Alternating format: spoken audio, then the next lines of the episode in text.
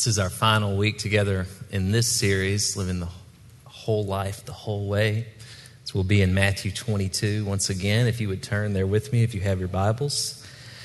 And I hope you do. I visited the Joy class this morning, and they told me they love hearing stories about my children. I don't need much encouragement.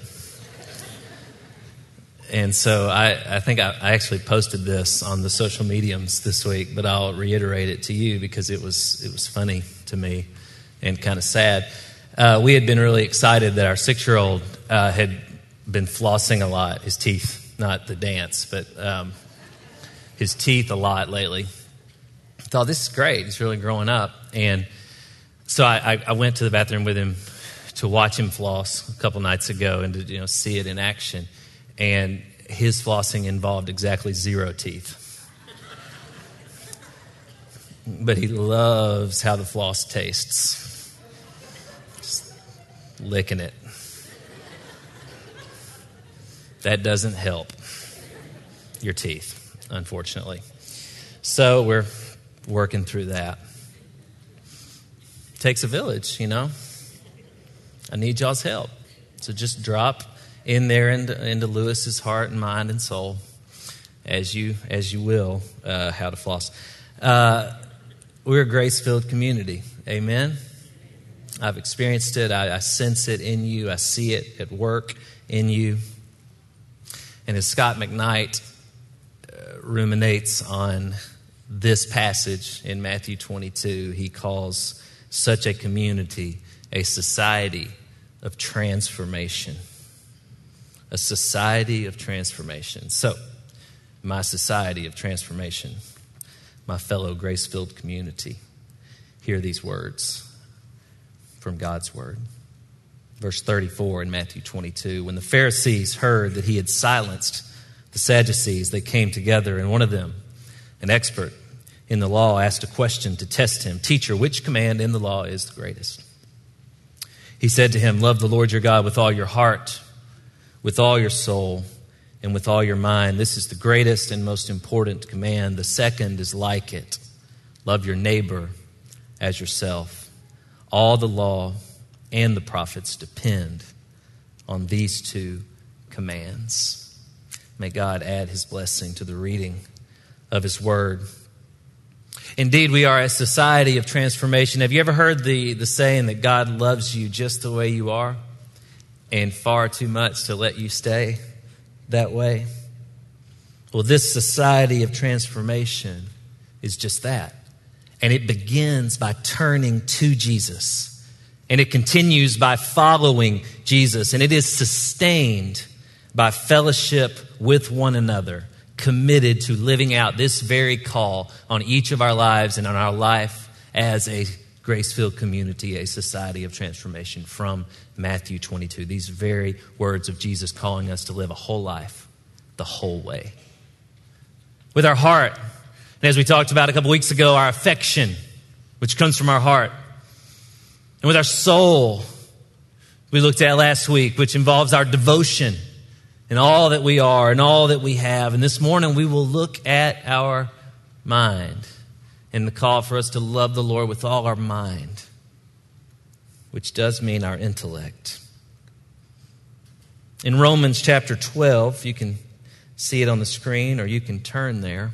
The Apostle Paul had these words for believers in Rome, beginning in verse 1. Therefore, brothers and sisters, in view of the mercies of God, I urge you to present your bodies as a living sacrifice holy and pleasing to God. This is your true worship. Do not be conformed to this age, but be transformed by the renewing of your mind, so that you may discern what is the good, pleasing, and perfect will of God. I was reminded this week that the word that Paul uses here for transformed in this passage is the same word the gospel writers used when telling the story of the transfiguration, where Jesus was up on the mountain with his disciples and was blessed by God, was, was called out by God as his son, and was actually transfigured in that moment. And Paul's using of this word, I think, alludes to it should be encouraging to us that we can actually be like Jesus in who we are called to be as followers of Jesus. It's a mighty call. It is a high call. There is no higher call. But it is not one for you to be overwhelmed by or to not believe that you can live into because you're called to live into it. The gospel storyline is this we were created for good, we're damaged by sin, but we are saved by Jesus. And we are sent together to heal. Created for good, yet damaged by sin and saved by Jesus and sent together to heal. This is the story that called me to be a pastor it's the story that, that helps explain why things are the way that they are. It's the story that helped Horatio Spafford pen that beautiful song. It's the story that runs throughout the Bible and the rest of the world's history. And this is the story that explains how things ultimately will be created for good, damaged by sin, saved by Jesus and sent together to heal. Now, loving the Lord with all of our mind, it does bolster our intellect and bolsters our ability to believe and live out and live into and live out this story. Richard Foster contends that what we study determines the kind of habits that we have formed in our lives. Now, a few weeks ago, we looked at Philippians 4 together, specifically verse 8. And I'll remind you, it says, finally, brothers and sisters, whatever is true, honorable, just, pure, lovely, commendable, if there is any moral excellence, and if there is anything praiseworthy, dwell on these things. So, yeah, I'm asking you this morning in a very matter of fact sense to consider your life and how much you dwell on these things. How often you dwell on these things. And I'm here to tell you that these things are found in this thing. And I'm here to encourage you to read it. Not to have it by your bed under the laundry you need to fold or somewhere on your bookshelf with 14 others. Do you know there are 3,700 dialects in our world that have yet to have the Bible translated into, their, into that language? 3,700. I counted this week. I have 11 different translations in my house. There are great organizations doing great work to bring the Bible to those languages that is yet to be translated into. And I commend them to you. But this morning, I commend your Bible to you and your church and your fellowship and your community and all the ways that God is working around you, that you would be in tune with said ways, that you would be interested in what there is to learn from God.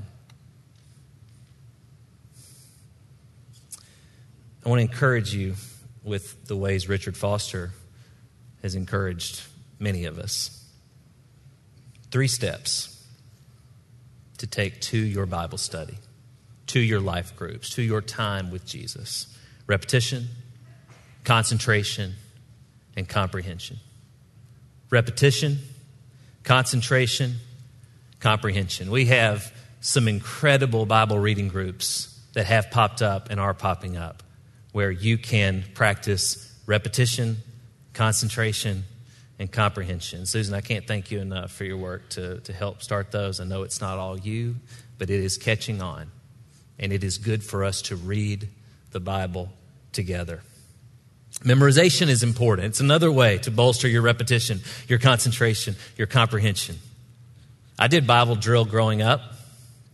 I was told by Miss Vicky, who taught us Bible drill, that if we ever were caught in a prison in Ecuador without our Bible, that I would be able to call on the word of the Lord. She was right. How about singing scripture? We have done that so faithfully this morning, Oksana. Thank you so much. And that is another way to bolster our comprehension, comprehension through repetition and concentration, leading to comprehension. Paul said to Timothy in 1 Timothy 4:13, "Until I come, give your attention to public reading, to exhortation and teaching." Up until about 500 years ago, there weren't Bibles available to the masses. So, from, from the very beginning of the Hebrew people, the kings and leaders, all the way up until Gutenberg's press came about, hand copying has been important to the church. Deuteronomy 17 teaches us that kings would painstakingly write down scripture themselves. A, they would commit it to memory as they did it, and they would have another copy to use to read publicly to God's people. And praise God that they did. Praise God that continued to be passed down, to be painstakingly written, copied, prayed over. I commend friendships to you that involve spending time in the Word together. There are thousands of worthy podcasts worthy of your time. Books people have written that draw us to their interpretation of Scripture, what God has taught them to, through Scripture. These are all important ways for us to, through repetition, concentration, and comprehension, come nearer to the throne of grace, come to understand more about who God is and what God is calling us to do, and who we are in light of who God is. From the very beginning, after the Hebrew people were freed from Egyptian captivity, they practiced the public reading of Scripture.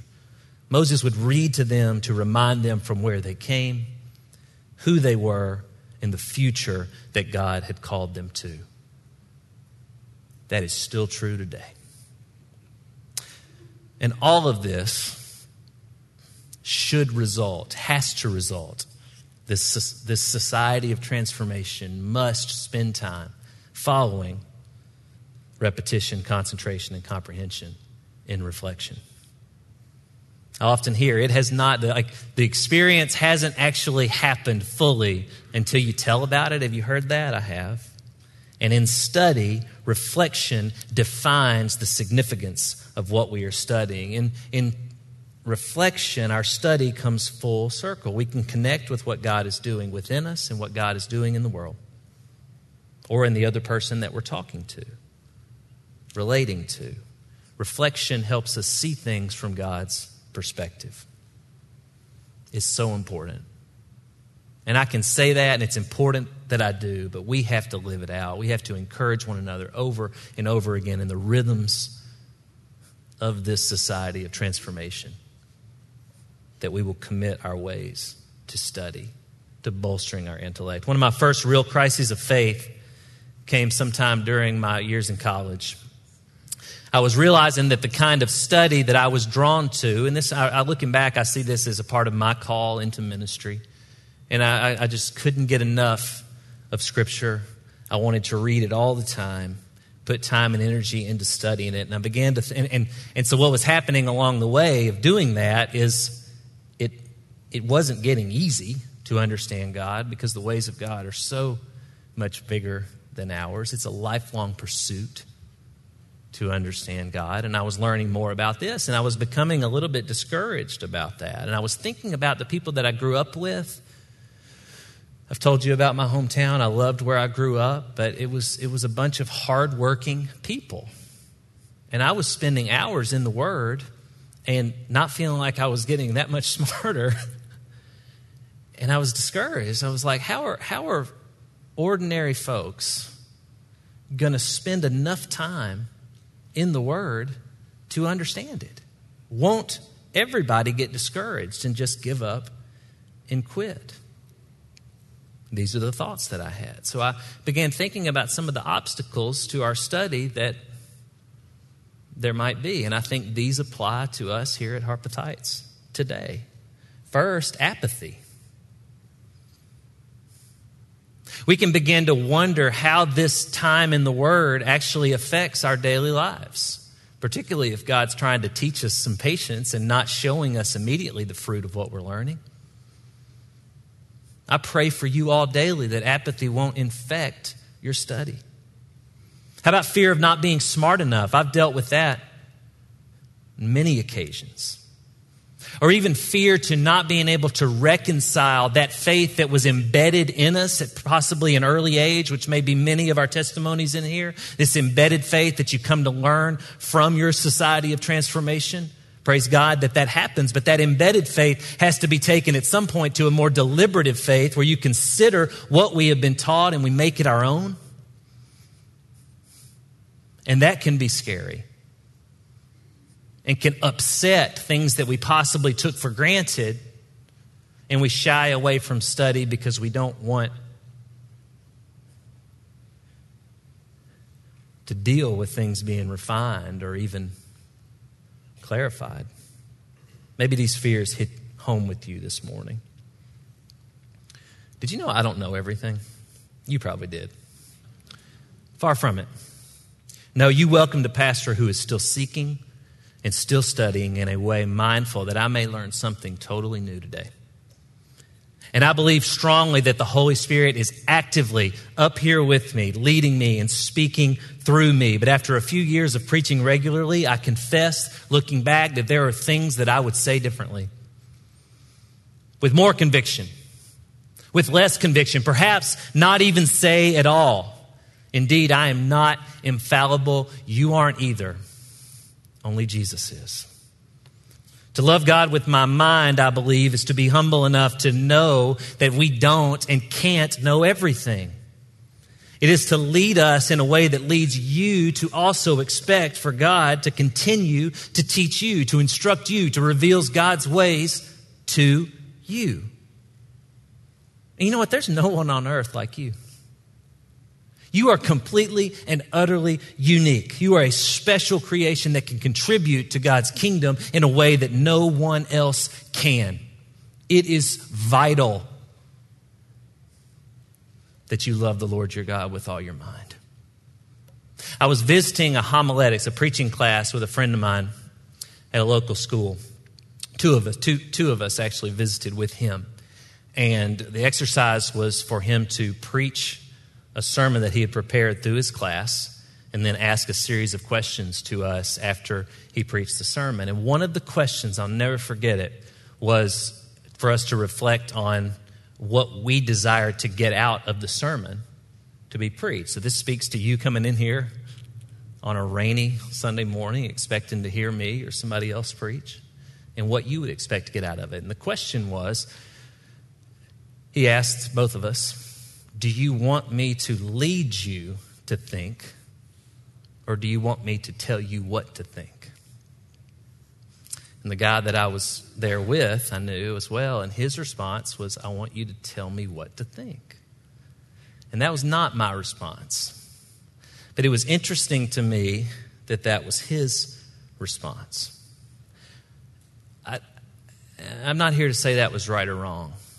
I'm here to say that as I feel God calling me to walk alongside you and to lead you, I'm much more desirous of helping all of us learn how to think and to seek God, for God to continue to speak into our hearts and our lives. I look at the relationship between Timothy and Paul, and Paul sought to teach Timothy how to lead how to pastor, how to equip. We're calling new ministers here. You'll meet Jacob in a little while.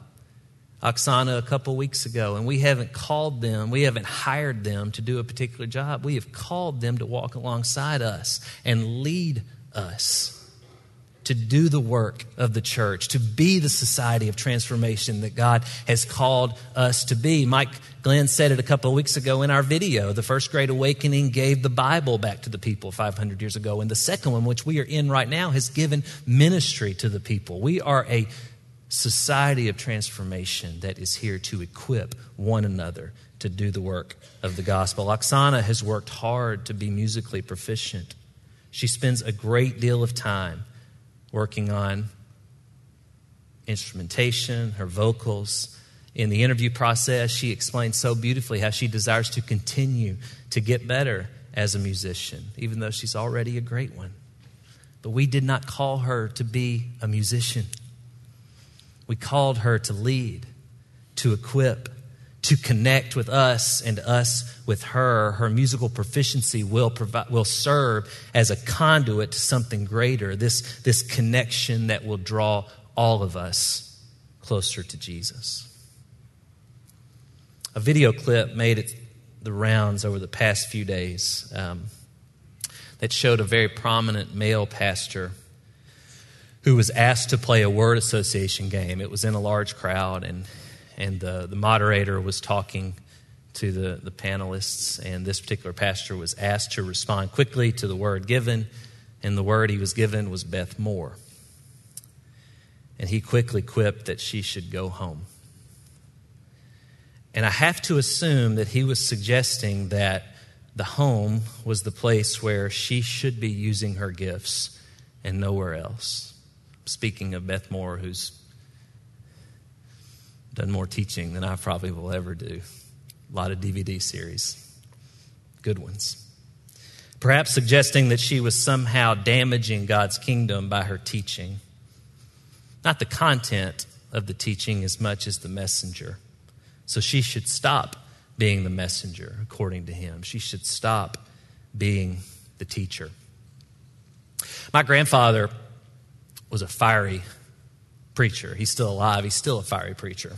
Maybe he's calmed down a little bit. And he told me one time that when people in his church would stop being this, this is a true story, by the way. I don't tell y'all stories that aren't true, but this one's true, I promise. He said, Brandon, when people in the church that I've pastored, when they stop being productive and when they really start hurting the kingdom, this was all his opinion, by the way, I just pray for God to bring them on home.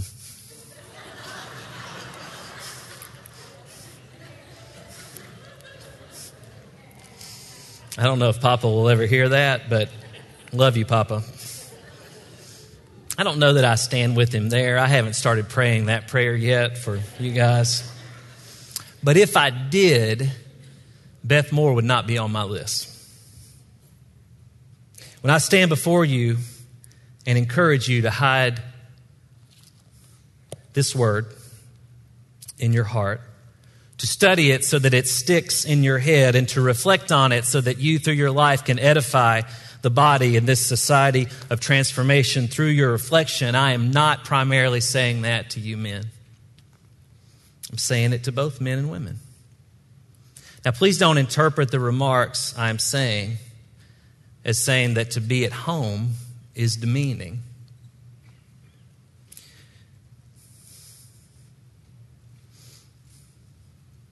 To be a homemaker is not demeaning, nor is it the place that a woman should be only.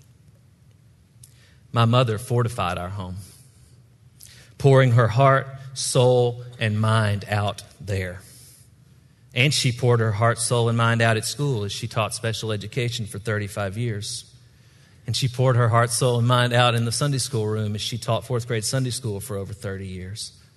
And she ironed my t shirts, which was bizarre, but she did. And she made our food, and she taxied my brothers and I around town like a taxi driver everywhere. And she loved my dad as a pastor's wife so, so well. And she served on committees, and she volunteered everywhere. And she put others' lives always ahead of her own, helping anyone she encountered feel their dignity by always looking them in the eye and making sure they felt worthy of her attention because she believed that they did. My first and enduring impression of women in the church was not, what, not about what they could not do. Rather, it was all of the ways that I saw them following Jesus. So I was drawn to a woman who was raised in a similar fashion, who's called to nursing and to be a mother. And not as an end in itself, but as an expression of who she is in Christ and out of her love for Jesus. She proclaims the good news of the gospel every day of her life. And I am so glad to be alongside of her as she does. And I am so glad that our daughter sees that every day, and our sons, and your daughters, and your sons. As this society of transformation continues to bless this city and the cities around it, will they see men and women under this roof loving God with all their heart, soul, and mind, and loving their neighbors? The gospel storyline created for good, damaged by sin, saved by Jesus, sent together to heal.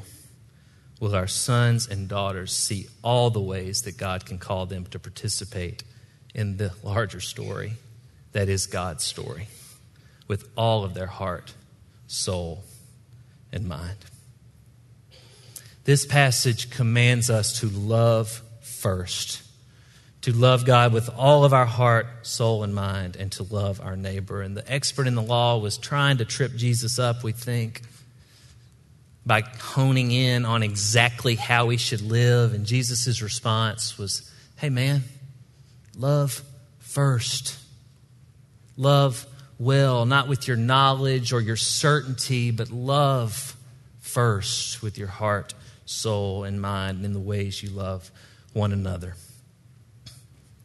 Jesus and Peter interacted after Jesus' resurrection, and Peter had had a tough week. If you don't know the story, he had had the chance to testify to his relationship with Jesus before Jesus was killed, and he didn't. He denied knowing him. And so here we have in John 21 Jesus and Peter back together and hear these words. When they had eaten breakfast, Jesus asked Simon Peter, Simon, son of John, do you love me more than these? Yes, Lord, he said to them. You know that I love you. Feed my lambs, he told him. And a second time he asked, Simon, son of John, do you love me? Yes, Lord, he said to him. You know that I love you. Shepherd my sheep, he told him. He asked him the third time, Simon, son of John, do you love me? Peter was grieved that he asked him the third time, Do you love me? He said, Lord, you know everything. You know that I love you. Feed my sheep, Jesus said. Because it is love that will provide the fuel for us to seek God's kingdom first, for us to live into what it is going to look like for us to be this society of transformation. It is love that will provide the fuel you need to have that next gospel conversation, regardless of the mood you're in, because what you believe to be true about Jesus and the way you have invested your whole life, your heart, soul, mind, and strength, and, and your love for neighbor is invested in that grand storyline of the Bible that we were created for good, yet damaged by sin, but that Jesus has saved us and we are sent together to heal. And what we do when we leave here today matters infinitely for God's kingdom, and it always will because God goes before us and is putting things all back together. That's not happening because you're doing it, that's happening regardless of whether or not you decide you're going to do it. And you've been invited to play a part in it because God is good and gracious and believes that you can. So I ask that you do, that you join a group, that you commit to gospel conversations, that you refall in love if you need to with your Bible. Pick it up off the floor, off your desk, out of that closet, and expect that God can hone your intellect in a way that can change you forever and give you joy unimaginable as you follow Jesus. Last thing I'll say about this passage I don't think I've ever spent four weeks on nine verses, but it's been good for me. Is that Jesus looked at this man who was trying to trick him, who was an expert in the law, who by the world's standards had the intellect. And Jesus flipped it on him. And I think what Jesus was asking him to do was to see him. He wanted the expert in the law to see him. He wanted the expert in the law to know him. He wanted the expert in the law to love him. And I think that's what Jesus is asking us today as well. Love me because I first loved you with all your heart, soul, mind, and love your neighbor as you love yourself. Let's pray.